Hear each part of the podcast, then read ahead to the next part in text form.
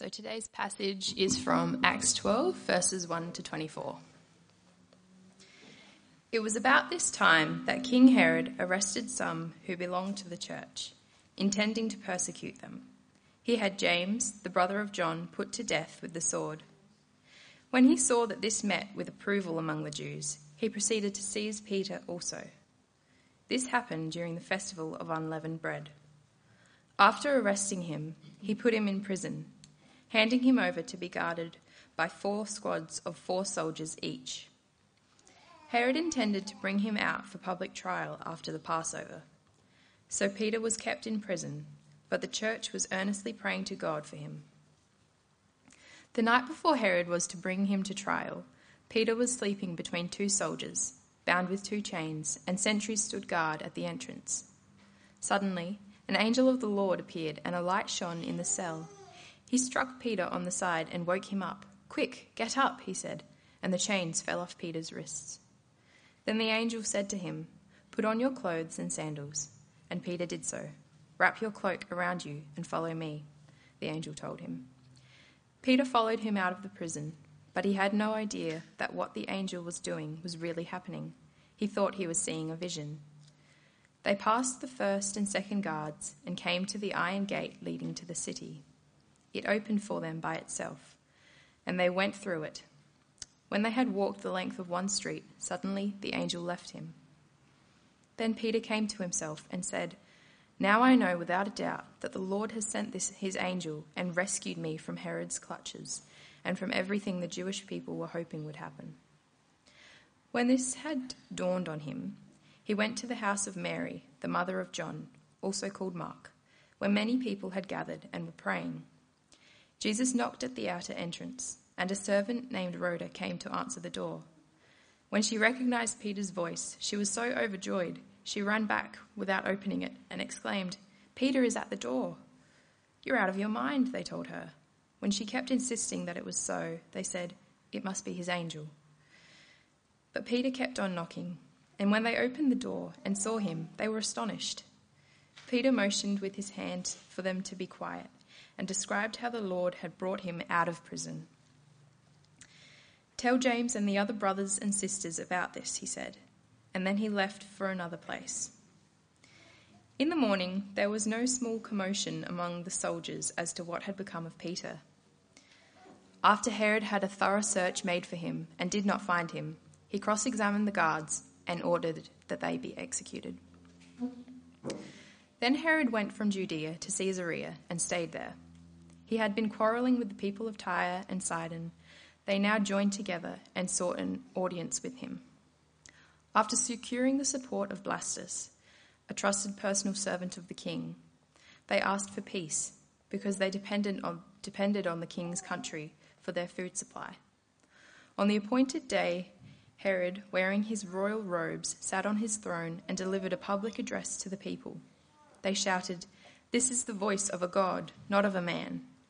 Immediately, because Herod did not give praise to God, an angel of the Lord struck him down, and he was eaten by worms and died. But the word of God continued to spread and flourish. G'day again, everyone. My name is Scott. Um, good to be with you this morning. Uh, I've left something over here. Here we go. Thank you. Have you ever heard of a guy called Blind Cheng? Uh, Cheng Shen was a Chinese man and in his village, he was known for being an alcoholic, a thief, a gambler, a gang member, and even someone who was cruel to his own family members. And so during his life, his eyesight grew dull until the point that he was really blind, hence the name Blind Cheng. But uh, the local villagers he lived with saw it as the curse of the gods on him for being who he was. Anyhow, Blind hears of uh, Christians who set up a missionary hospital uh, a, a, long way away, but at that hospital, people are going there and they're recovering their sight. And so Blind Cheng thinks, This is for me, and he travels hundreds of kilometres uh, across the countryside to get to this missionary hospital. And he gets there and it's full. There's no more room, they tell him. And so he's about to go back home, dejected, until one of the missionary doctors says, oh, You can have my bed for the night. And so he stays there. The doctors help him recover a, a, a small amount of his sight. And but while he's there, he also hears about Jesus. And he gets very excited, this man, Blind Cheng. He decides he wants to follow Jesus, and so he asks one of the missionaries there to baptize him. Uh, the missionary, however, is a little bit wary. He's concerned that Blind Cheng is only excited about this because he's received his sight, not because he really wants to follow Jesus. So he tells Blind Cheng, Go home, tell your neighbours that you've changed and why you've changed. I will visit you later, and if you are still following Jesus, then I will baptize you. So off goes Blind Cheng. And five months later, the missionary visits the Blind Cheng's village, and he's met as he walks into the village with hundreds of people with all sorts of questions about Jesus. Because Blind Cheng has been telling everyone about the Lord Jesus. And the missionary at this point realizes Blind Cheng really has been converted, so he baptizes him and others in the village as well. And over time, Blind Cheng actually lost his, all his eyesight again. A local doctor tried to help him restore some of it back, but again, that didn't work, and so things got worse. Um, but despite his blindness coming back, Blind Cheng's faith wasn't hindered. And despite his blindness, he travelled all over the area. From village to village, he'd go, telling people about Jesus. And many people became followers of Jesus because of Blind Chang, a, a, a great local Christian missionary in China. Then the Boxer Rebellion broke out. And if you're anything like me, you don't know a whole lot about the Boxer Rebellion, so I had to do a little bit of research. But I found out the Boxers were Chinese, groups of Chinese people who were fiercely anti foreign. They, they hated the incursions of the foreigners who would set up in their land. And because they were anti foreigners, they were also very anti Christian because Christianity was the religion that the foreigners had brought in. So this Boxer rebellion breaks out in China, and in about the year 1900, uh, the Boxers come to the place, the village where Blind Cheng has just been. because Blind Cheng has been there, there's, there's, there's also Christians there now. And the Boxers round up 50 or so Christians that they can find. And they're about to kill them until one local says, No, you fools. You're a fool to kill all these people. For every one of them that you kill, ten more will spring up while that man, Blind Cheng, lives. Kill him, and you will crush this foreign religion. So, the Boxers promise to release these 50 Christians if Blind Cheng comes to them. This news gets to Blind Cheng, who's not that far away, and he says simply, I will gladly die for them. Take me. He's handed over to the Boxers they release the 50 others, they put Blind Cheng in an open cart, they drag it to the cemetery, and then with one flash of the sword, he's killed. The Boxers thought that by killing this great Christian leader, Christianity itself will die out. You kill the leader, the movement dies. It seems that King Herod and the Jewish leaders in the passage we just read, they had a similar idea. Uh, at church, we're going through a series in Acts. We're calling it Witnesses because it's about what the early Christians did, being witnesses across the land. And um, each week, though, we're seeing a, a threat that emerges threats that might stop this whole Jesus movement before it even really begins. And that's where we're at here in Acts chapter 12. There's a new threat that emerges. The threat, however, isn't persecution. This is not the first time that Christians have been persecuted. That's been going on since chapter 4, and we're in chapter 12 now. In fact, the persecution really hit a high note in chapter 7, where a guy called Stephen became the first Christian martyr. But there's a new threat here in chapter 12. And the new threat is that Herod isn't killing just any Christians, but he's particularly targeting the Christian leaders. Now, the Herod here is not the same Herod who was alive when Jesus was born. You might have heard the story of Jesus being born and King Herod not liking the idea of another king being around. That guy was called Herod the Great. The Herod we've got here is his grandson. He's called Herod Agrippa, or sometimes just King Herod.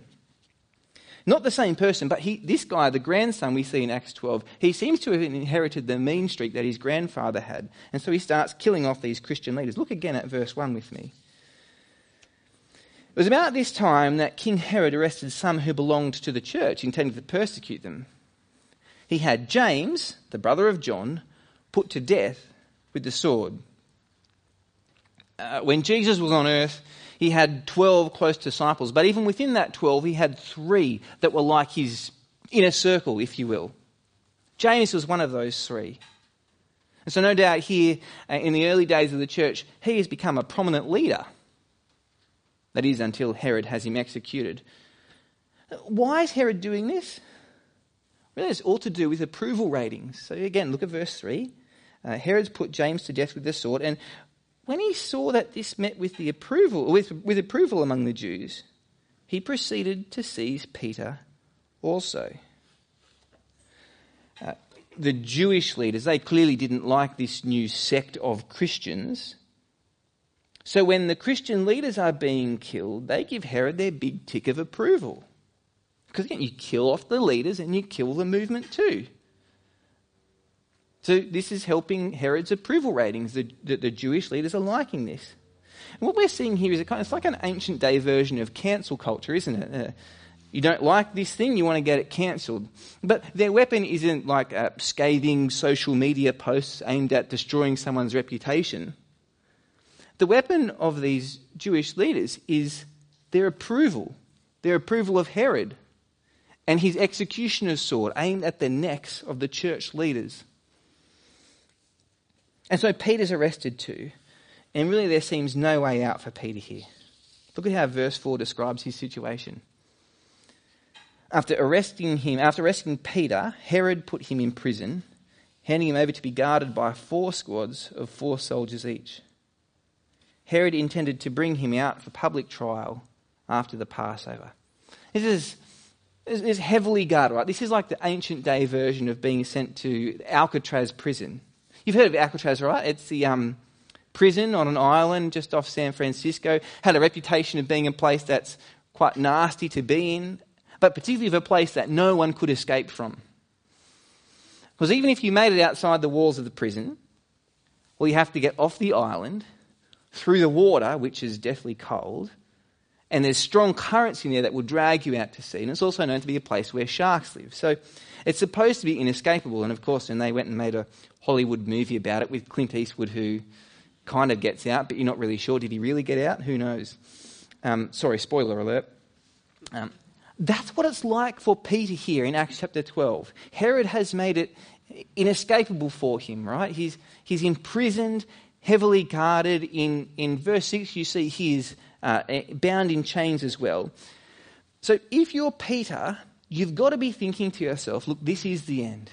Well, there's no hope for me now. This is it. How's the church respond to what's going on? One of their key leaders has just died.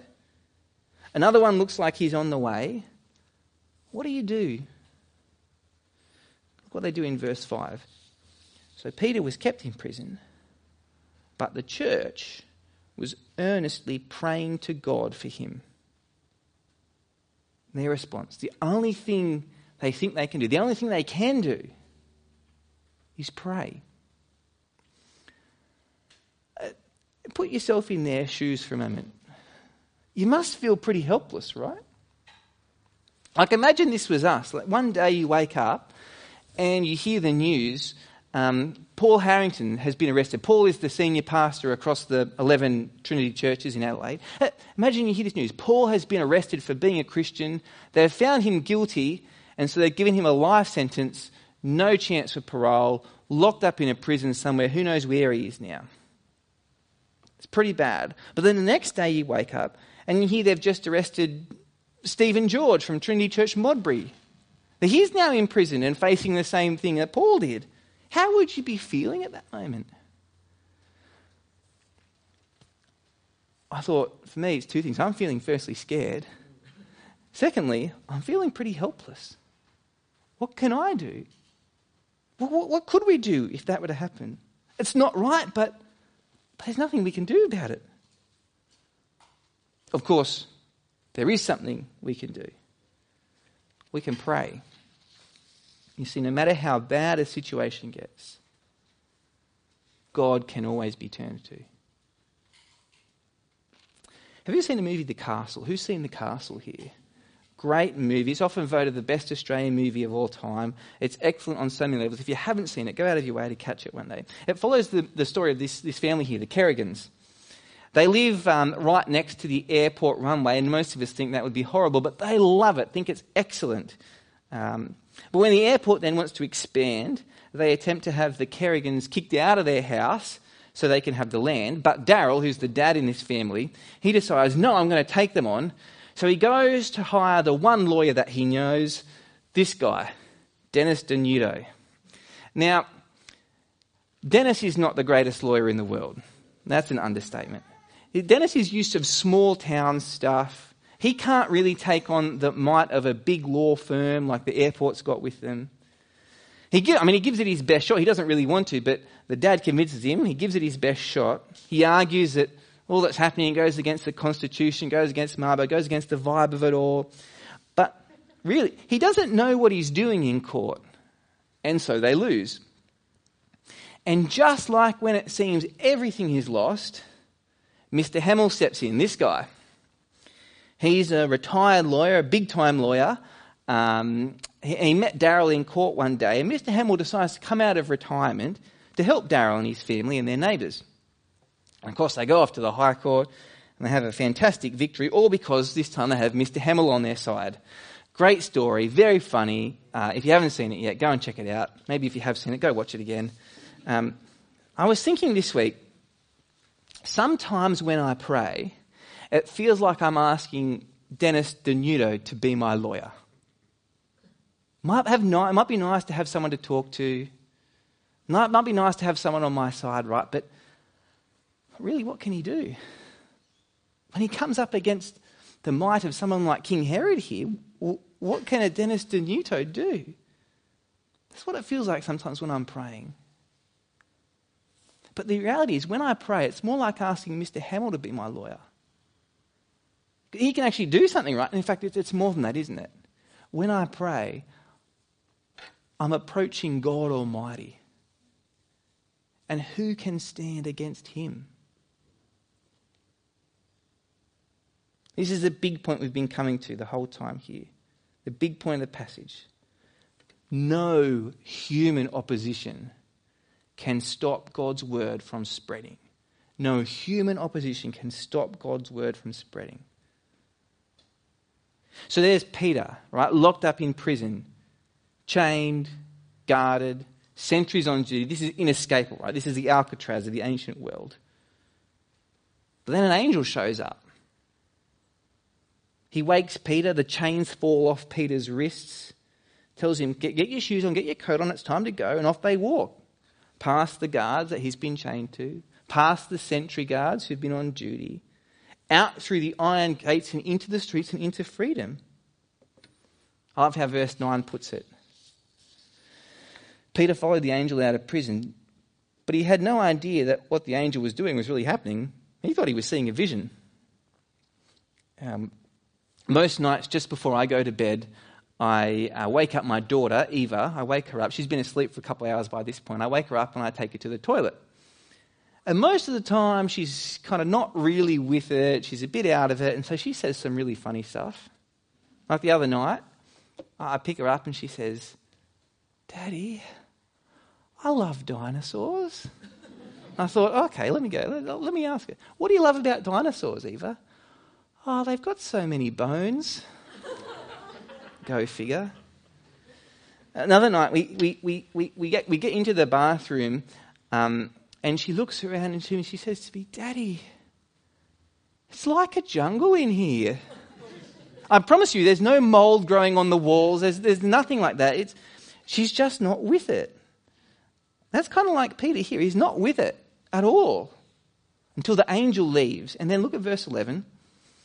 Peter came to himself and he said, now I know without a doubt the Lord has sent his angel and rescued me. Peter here sees the hand of God at work because no human opposition will stop God's word from spreading. So Peter goes to the place where he knows some other Christians are, and it kind of leads to a funny moment because he gets there, he knocks on the door. The girl who answers the door, she's so surprised and excited that she doesn't open the door. She turns and runs back and tells all the others in the house, Peter's here. But of course, they don't believe her, do they? And so they all start arguing about who is at the door. Meanwhile, no one bothers to go to the door to check, and poor old Peter's left on the outside. It kind of reads like a Monty Python sketch, nearly. But did you notice amidst that something is really quite out of place? What was the group praying for back in verse 5? They were praying for Peter. No doubt praying for his release, for his well being. And yet, here, when God comes through and answers their prayer, what's their response? Disbelief. It can't be. No way. Now, I don't want to stand here and waggle my finger and say, silly, silly disciples, silly, silly people. Because I mean, if, if, I was there, it probably would have been me too. have you done this in your life where you pray to God for something, and when He comes through, you can't quite believe it because you actually never expected God to come through for you? We, we think we've got a God like Dennis Denuto, someone who's basically ineffective at doing anything. The truth is, that's not God at all. Praying to God is the most powerful thing we can do, ever. Because God is the one who is powerful at all times, even in those moments where He doesn't answer our prayers. That's not because He's weak and ineffective. He is the God of all power. He is God Almighty. Friends, let me ask you is that the God that you know too? Is that the God that you pray to?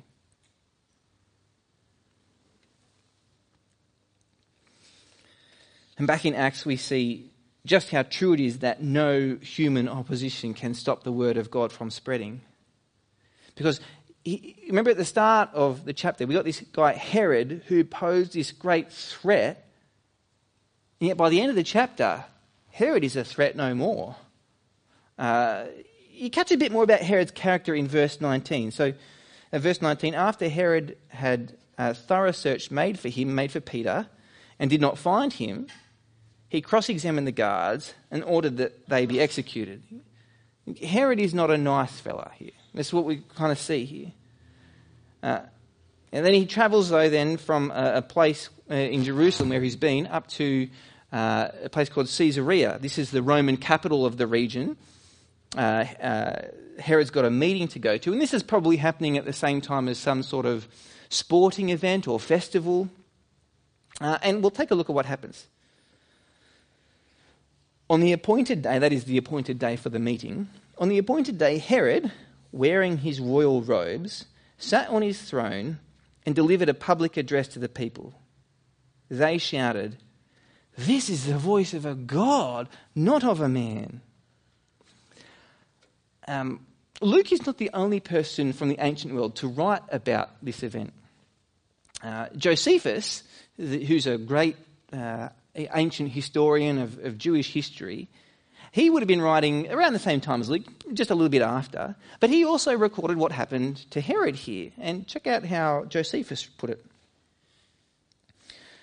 On the second day of these shows, he, that he's talking about Herod, he put on a garment made wholly of silver and of a texture truly wonderful, and came into the theatre in the morning.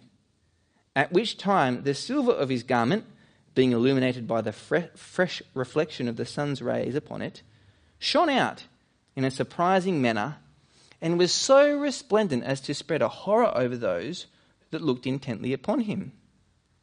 And presently his flatterers cried out, one from one place and another from another, though not for his good, that he was a god. Upon this the king did neither rebuke them nor reject their impious flattery. Luke also records for us how Herod soaked up the adulation of the crowds. And so, Luke goes on to say in verse 23 immediately, because Herod did not give praise to God, an angel of the Lord struck him down, and he was eaten by worms and died. I don't think this is here in the Bible so we sit and we celebrate the death of Herod. But this is here to show us just how the tables have turned. Herod is this great threat to the early church, rounding up Christians, killing off their leaders. But in the end, his plans are so easily thwarted, right? Peter escapes, and all the might of Herod's men cannot find him. They cannot bring him back. In the end, Peter does not die, but Herod does.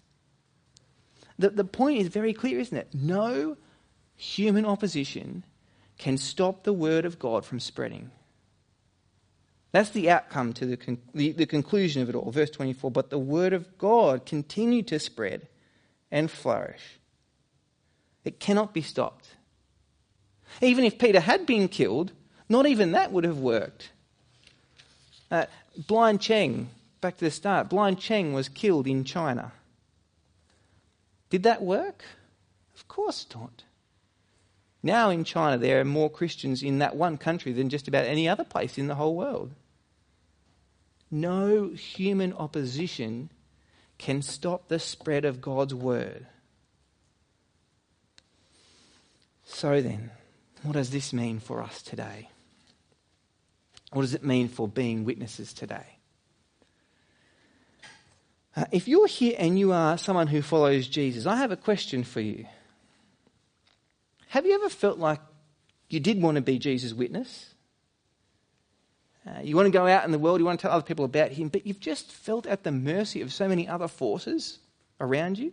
Like, like particularly the, the, the cultural forces that you feel like are against you. Like maybe 20 or 30 years ago, people were, were a bit more okay to talk about Jesus, but these days it's like a no go zone. It's just something you cannot bring up. It's the kind of thing that you're not allowed to talk about. And if you do bring it up in your social group, well, you'll be shut down quickly or laughed at or something like that. I mean, and why not? Like, um, most of the popular media doesn't really have much time for Christianity anymore today. So you've got this idea to talk about Jesus, but it just feels like things are against you. That, that it's, in some ways, it's not safe to do it because you'll, you'll, you'll lose relationships. You'll, you'll lose all that social capital with your workmates that you just spent year after year trying to build up so they take you seriously. Perhaps it's just wiser to keep it to yourself. And maybe in the future there'll be a time to share. Always in the future, always next time. You ever felt like, have you ever felt like that? I know I have. But this part of the Bible shows us really clearly, doesn't it? Human opposition cannot stop God's word from spreading. And when you think about who God is, of course it can't. Of course it can't. Uh, we believe in a God who's far more powerful than Herod, far more powerful than any other cultural movement or norm from today, right? And God has the power that can overcome any stubborn heart. After all, that's exactly what he did to me. He overcame my own stubborn heart. When it feels like things are against us, we need to hear this. No human opposition can stop the word of God from spreading. So, let me get really practical for a moment then. We're three weeks into our series in Acts, and each week um, uh, I'm, I'm, saying I, I want to give us something we can do, something that's simple, all of us can do to help us be Jesus' witnesses. All right?